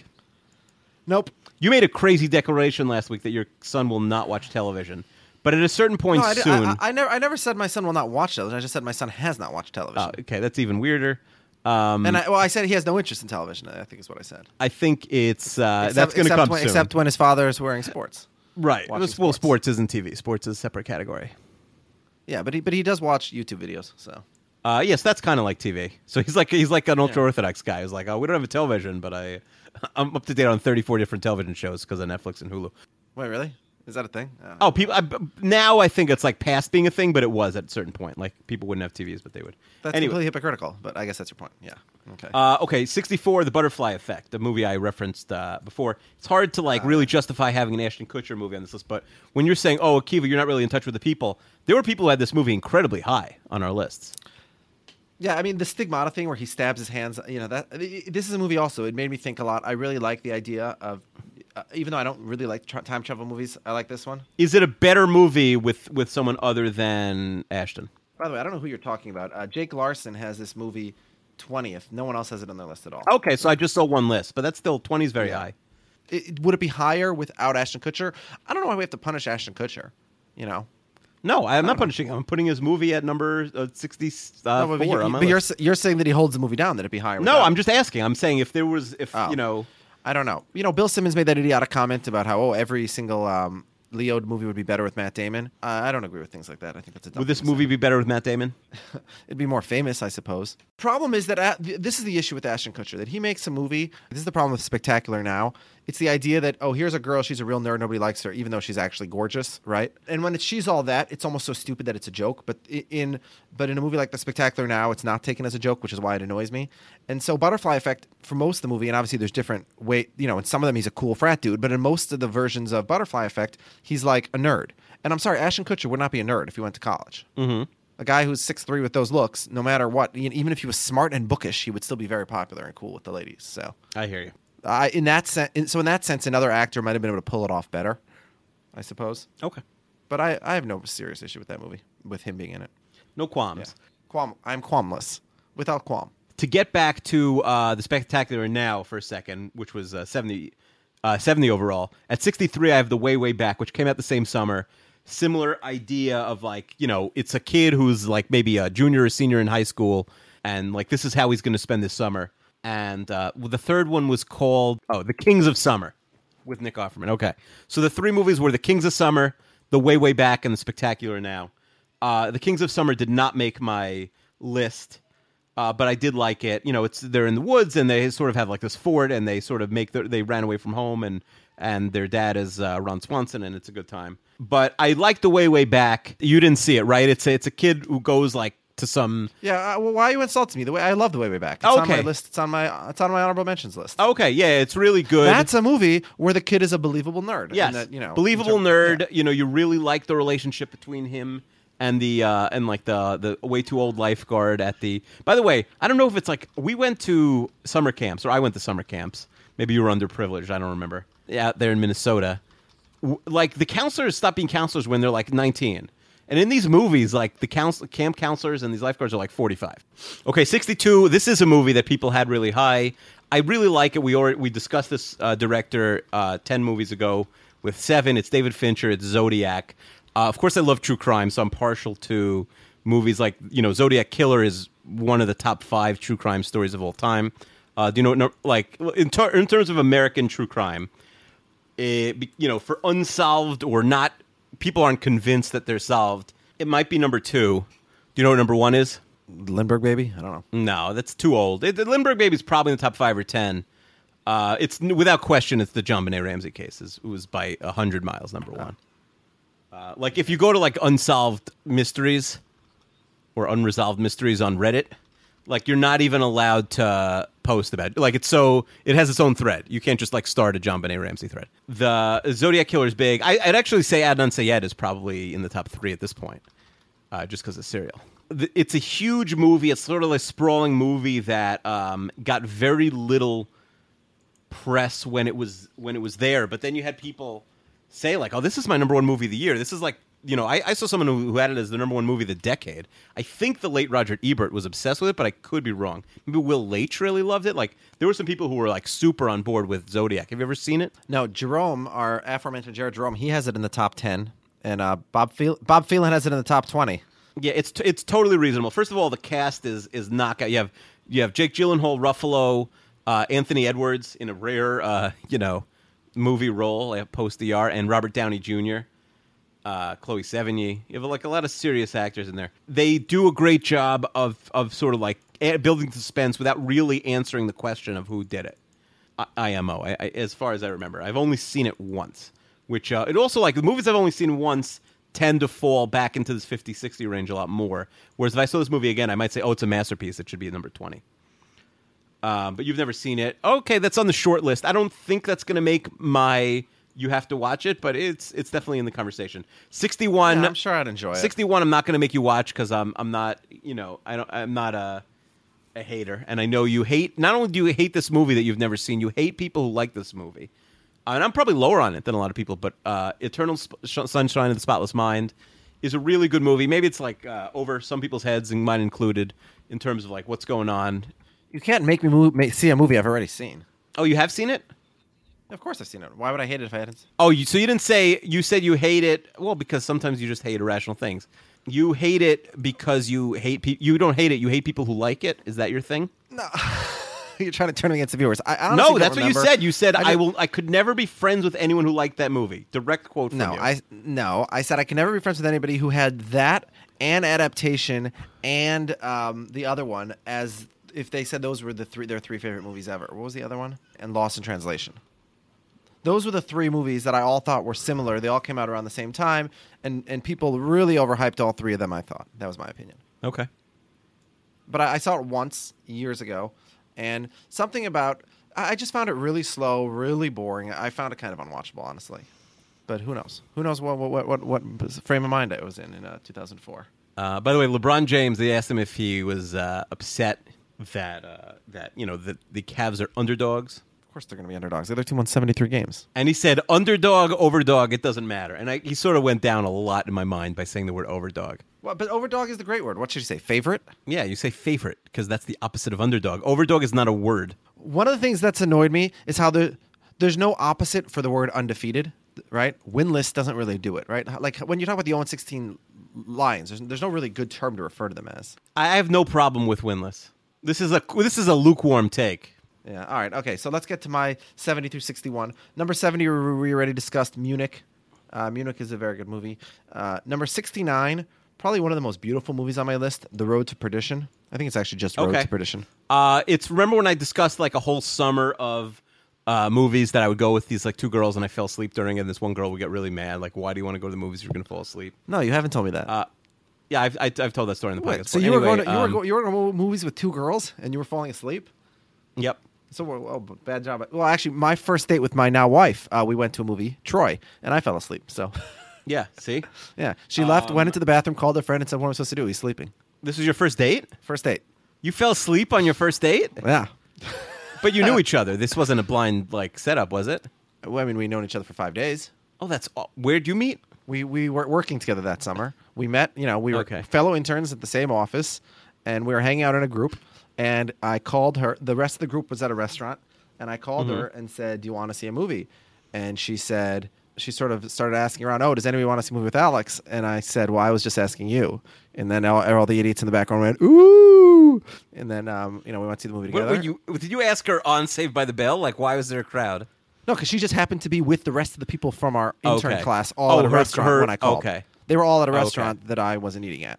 Um, Got it, I, got it. I was in my I was in my apartment when I called her, and they all did Got it. stupid ooh. They, you weren't invited out. I got it. I got it. yeah, and um, yeah, and then we um, and then I went to sleep, and then I fell asleep because I What movie did you go to? Troy. Okay, so you went to Troy, and you fell asleep. There was a stage in my life for about a decade where I did not watch a movie in theaters that I did not fall asleep during. I would fall asleep during every single movie.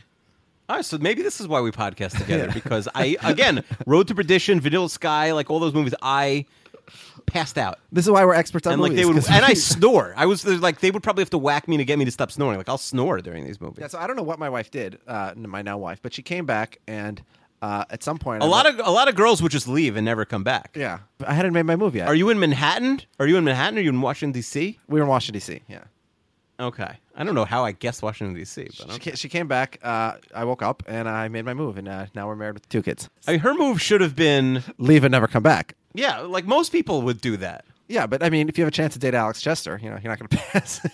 up. No, she didn't know who you were. You're just some creep on the first date. No, but as we've established, she didn't. Before our internship, she was warned by three people, all named Jonathan, to stay away from me. Not to go out with you. Yeah, she. So she's before- into the bad boys. before she ever she met did a me- horrible job of Yeah. picking a bad boy. And as we said, I've been the bad son, the bad employee, the bad yeah, the bad tipper. No. But she was warned by three people to stay away from me. And then the first day of the internship, she was confused because what she'd been warned about me was completely opposite. She was warned to stay away from me because she was going to be told that I was going to be a kiss up on our program. And I was very clearly the bad boy of our program who was sort of being sarcastic and making fun of the boss. So she was confused Mm-hmm. by that, I think. well, why would someone stay away from the kiss up? Nobody likes a kiss up. Okay, so but it wasn't like he's a monster. He's gonna like steal your credit card. Who? That people. No, people just said to her, Yeah, oh, I'm saying the warning weren't okay. So No, the and warning so now- is, so oh, you- he's he's got to kiss up to the boss and be the goody goody, and, and everybody's going Right. to love him and stay away from him because he's and he's gonna throw you under the bus. Yeah, and- Totally. and then I was completely which I'm sure you did. And then you like how how does she wake you up after the movie? During the movie? I don't remember. I just remember I, I was asleep. How would I know? I fell asleep. All right, so that's number 69. Number 68, I have a movie that does not have a Rotten Tomatoes or Metacritic score. It's The Long Way Home. Okay, what's that? So, The Long Way Home, uh, this is a movie that it is a documentary about sort of the era between 1945 and 1948. It's sort of a continuation of. So it's it's the movie was made. I think it's actually Rabbi Marvin Hier, who uh, you know the only rabbi with a yarmulke to ever win multiple Oscars, as far as I know. So he was the producer of the movie. He won the Oscar in 1981 for Best Documentary for Genocide, which is you know which he co-produced and co-wrote, which is a movie about the Holocaust, obviously. So this movie, which came out in 1997, is sort of a sequel, and this really talks about the era from 1945 to 1948 and Jewish refugees in Europe, you know, sort of their recovery from the Holocaust, and then you know, sort of the lead up to the uh, creation of the state of Israel. So you know, And but most importantly, Morgan Freeman narrates it. yeah, well, because Hier's friends with all the Hollywood people, yeah, he has. It's not just Morgan. It has the voices of Ed Asner, Sean Astin, Martin Landau, um, Michael York. Yeah, I mean, because he's buddy buddy with all these you know celebrities. He's you know like sort of the, the rabbi to a Well, I wonder when like when someone realized that Morgan Freeman is the perfect narrator. Yeah. Oh, I mean, there is no better narrator than him for sure. I'm actually looking at Genocide, and the narrator there was oh Elizabeth Taylor and Orson Welles, but that was a different era, obviously. Yeah. And then and then they also came out with another movie, uh, the uh, Simon Wiesenthal Center, the Museum of Tolerance. They came out with a third documentary just last year, and um, but I forget who's the the uh, narrator for that one. But um, anyway, so yeah, The Long Way Home. You know, 45 to 48, just a, a really exciting time in, in, in world history. Obviously, you know, in Europe and the you know the Marshall Plan in the Middle East. Obviously, you know, also you know the birth of India and many other countries around the world. So uh, a very exciting time and, and a very emotionally impactful movie. Uh, all right, number 67, The Firm. You hated on The Firm. It's not a good movie. It's it's it's a it, it's a fine movie that should not be in anybody's top hundred. Well, okay. So to be fair, I saw this movie when I was in Harvard Law School, and it's a movie about a guy in Harvard Law School. So that part of it spoke to me. It's um, it's based on the Rose Law Firm, the firm where Hillary Clinton worked, actually, in in Arkansas. Uh, the Wilford Brimley character is phenomenal. This is peak Wilford Brimley, obviously. I, I mean, if you don't enjoy the firm, I don't know. I, I'm not saying it's the best movie ever, but it's a highly enjoyable film. Eight point four on IMDb, not bad. That's really high. I, okay, right. you know maybe I would have to revisit it, which I never will. All right, number 66, Braveheart. People could have this much higher. I'd understand that. I've only seen it once. I remember when yeah, it first. we'll talk about it later. yeah, all right, fine. Number 65, Go. We already discussed that. Number Mm-hmm. number 64, Best in Show. Uh, yeah, that was it was uh, one of my last uh, cuts from my top hundred. A good movie. Okay, number 63, Traffic. We discussed that last week. Mm-hmm. Number 62, The Wolf of Wall Street. Is that going to be on your list? Yeah, we'll talk about that later. Okay. Uh, and number 61, Pain and Gain. And I think we've talked about that before. I don't know if we've talked about it on the podcast. No, we've never talked to discuss the movie Pain and Gain. Uh, have you seen Pain and Gain? No. Okay, so pa- Pain and Gain. First of all, if you love The Rock, and I know you do, you have to see Pain and Gain because it's the Rock. It's peak The Rock. It's peak Mark Wahlberg.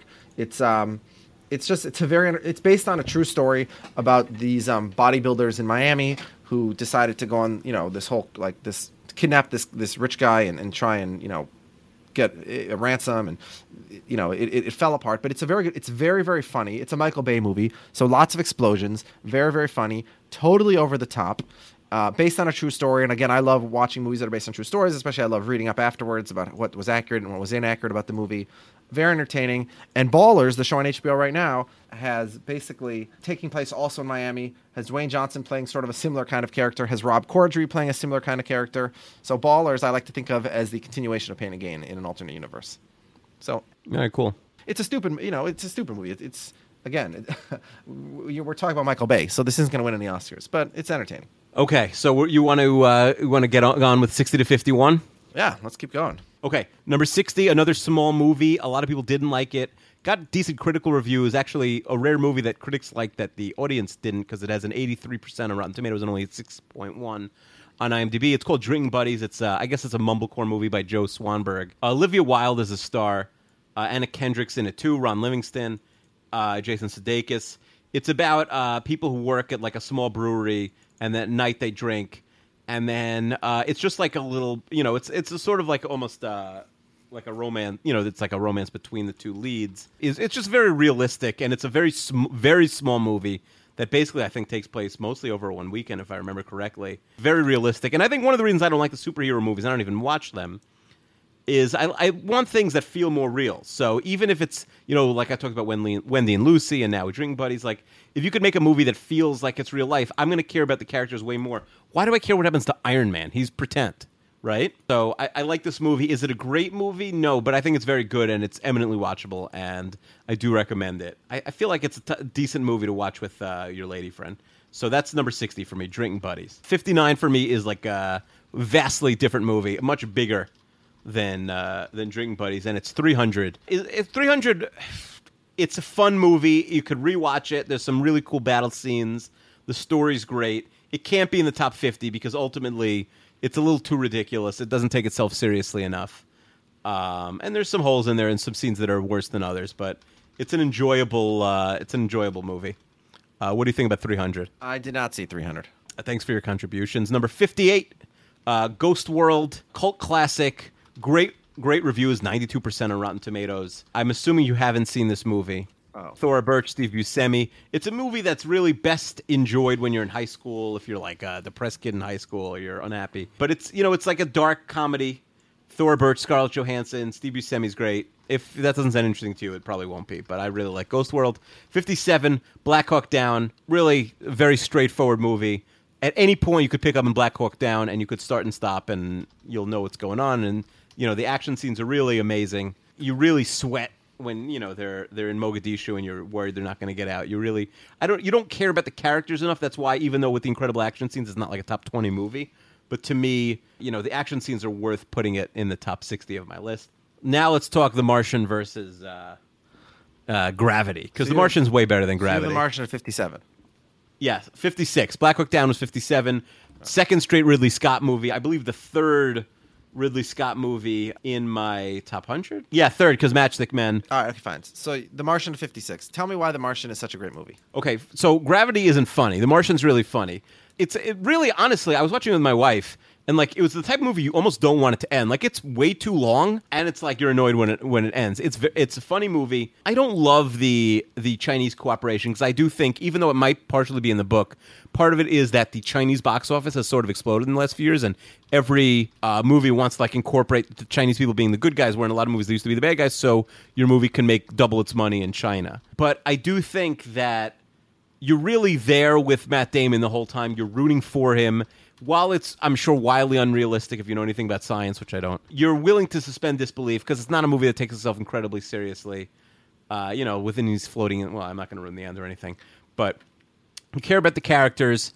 It's a it's a really good movie to rewatch. I feel like uh, I don't I, I didn't watch it with kids. I wonder if there's like too much cursing. I don't actually, but I, I feel like if you once you have kids who are like 13, Number, what's number 55? Wolf of Wall Street.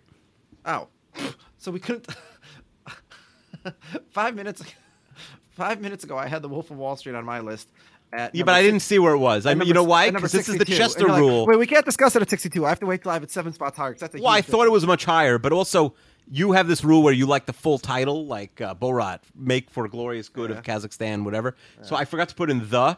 So I couldn't. I was looking for the, and I couldn't find it on my list. So anyway, what do you have to say about Wolf of Wall Street? So I think that Scorsese, he maybe wasn't clear enough about who the bad guy is in the movie, or maybe people are just really dumb. But it was really entertaining. Leo does a phenomenal job. You know, the scene where he's trying to drive his car back home when he's taking those drugs.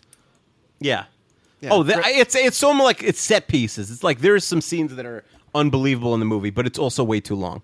Yeah. Okay, a much smaller movie than Wolf of Wall Street. 54 for me is a movie called Adam, one of the few realistic portrayals of a autistic slash uh, you know person with Asperger's in film. I have no idea how it didn't. I guess I do have an idea. It's such like a it's it's a no name movie about sort of a quiet topic. It got really good reviews, but there's not really like a Rose Byrne is the is the lead woman, but there aren't uh, really any other big names besides that the uh, they went for a, I guess a no name actor. I've never heard of him. Hugh Dancy is the uh, is the is the lead, and he does an amazing job. He stars in Hannibal. I've never seen it. That's why I don't know. Uh, he does an amazing job of, uh, of playing the titular role of Adam, the eponymous role of Adam, and it's just like it's another one of those movies that you really care about the characters and you're really rooting for him. Uh, and if the movie about someone with Asperger's or autism interests you, I feel like you can do no better than uh, Adam. That's my 54th movie. 53rd, Saving Private Ryan. Pretty. What what do you, what can you say about Saving Private Ryan? That hasn't already been said. I mean, the only thing I can say is that every single time, every single time I hear the name of the movie Saving Private Ryan, I think of the uh, porn parody, which was called Shaving Ryan's Privates. okay. Because that, that I, I remember once I read a list of like top ten porn parody names, and y- you can't get you can't get much better than Shaving Ryan's Privates, right? Sure. This is a family show, but I hear you. We don't do that sort of humor here. uh, okay, and then to wrap off uh, my list for today, 52 and 51, a pair of uh, Adam Sandler movies 51 Happy Gilmore, 52 Billy Madison. Uh, what do you prefer, Billy Madison or Happy Gilmore? So I always preferred Happy Gilmore, and I'm happy that you have Happy Gilmore higher because everybody growing up liked Billy Madison more, and I was like the only one I knew who liked Happy Gilmore more.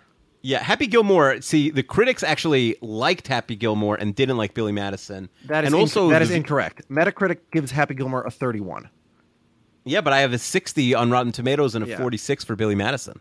Yeah, I mean, but uh, in other words, when we're saying we like it, you know, you're saying relative to Sandler movies, maybe. I mean, Billy Madison on Metacritic has a 16. So yes, you're correct. Is this the type of movie you would show to your kids? Like, is it going to hold up enough in 10 years for them to watch it? Yeah, I think so. I mean, I, I see bits of Happy Gilmore every couple of years. If it's on TV, I'll stop and watch. Billy Madison, I haven't seen because I don't care as much. So Happy Gilmore, I have 46 on my list. So you know, we're not even up to that. But yeah, I have it pretty close to where you have it. Billy Madison, I have in my also receiving votes. It doesn't get quite up there. You know, Happy Gilmore, it's just it's great. You also have Bob Barker in a great role. Uh, yeah, Bob Barker should have won, you know, multiple Oscars. Yeah.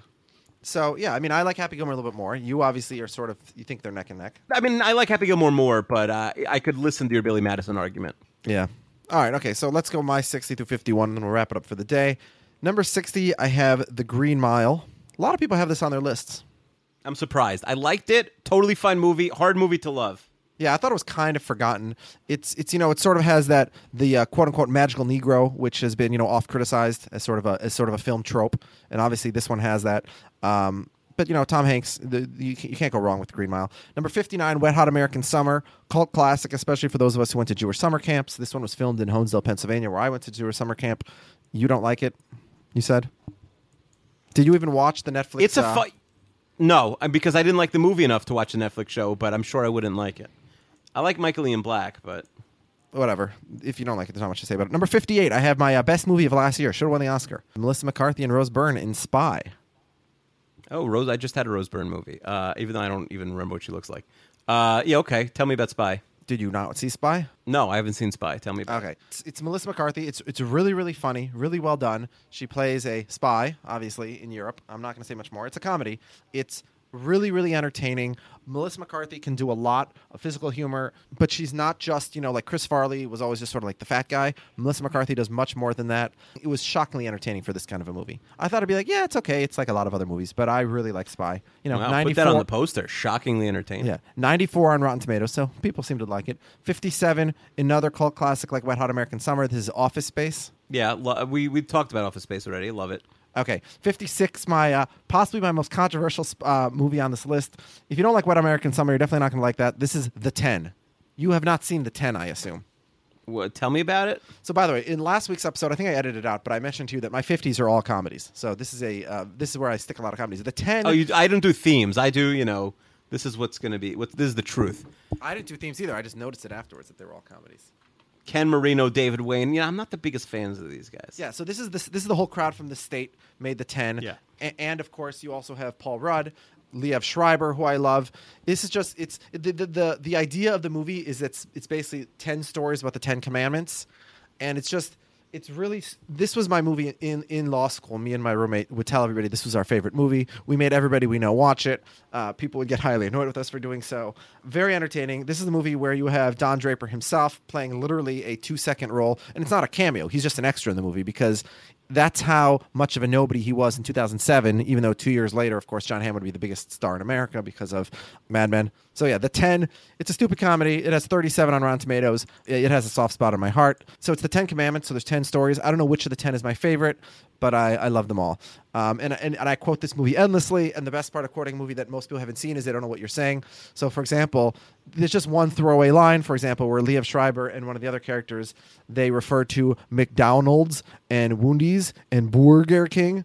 Uh, the idea being that uh, every single chain just added another vowel to their names for some reason, and I'll do anytime anytime anybody references one of those r- restaurants to me, I will call it that, and they'll just look at me like I'm a strange person, uh, which I am. But that's the ten, number fifty-six, number fifty-five, the number one movie of two thousand five. We've already discussed it, I think. Forty-year-old virgin, right? Uh, yes, we Yeah, discussed it. we discussed it last week. Number fifty-four. We also discussed last week. That's knocked up. Uh, yep. Yeah, Yep. we like knocked up. Yeah, we said knocked up's a little better than forty-year-old virgin. Fifty-three, almost famous. I assume that's coming later on your list. Uh, Almost Famous is coming later. Yeah, I just watched Almost Famous again last week uh, from start to finish for the first time in a while. Really, really good movie, obviously. Uh, Holds up. 52. This is a movie that I was shocked was not on more lists because I remember it being loved by the critics at the time. Three Kings. Have you seen Yeah, Three I- Kings? I- I- Spike yeah, I Jonze. you thought like about Spike it. Jonze, right? Liked Spike Jonze. Liked Clooney. Wahlberg. It was in my uh, almost also receiving votes for the also receiving votes. If I made a top 250, it would have been in there.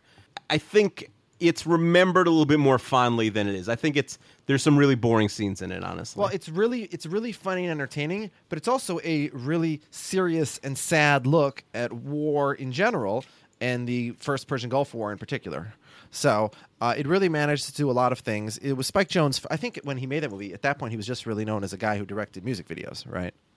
Yeah.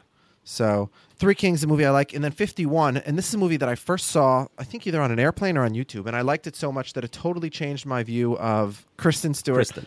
Because I'm not a Twilight guy, I knew nothing about her before I saw this. Um, after this, I love her. I love her as a person. I love her as an actress.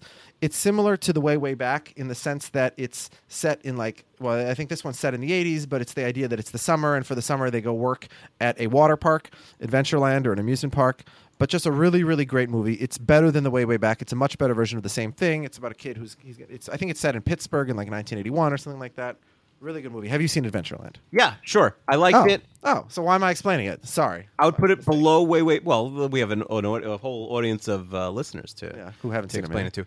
and you can see this whole this whole movie's on youtube by the way in like eight pieces if you want to see it. Yeah. Kings of Summer, way way back, and Spectacular Now. I like all better than Adventureland, but Adventureland's fun. Yep okay so that's my that's my 90 through 51 All right, so we're gonna get the top fifty. I don't know if we could finish the top fifty next time, but we got through forty today, so I do think we could make a run at it. Yeah, well, we're, and we're still gonna have, we're gonna start incorporating our listener lists. We keep getting listener lists. Uh, we know it's tough to do, but send us your list. If you already sent us your list and you want to edit it, which a few people have said to us, that's fine. You may continue editing until we get to our final podcast, which will be either next week or the week after. So uh, feel free to do so. And um, Kiva, on that note, I'll talk to you next week. Uh, whatever.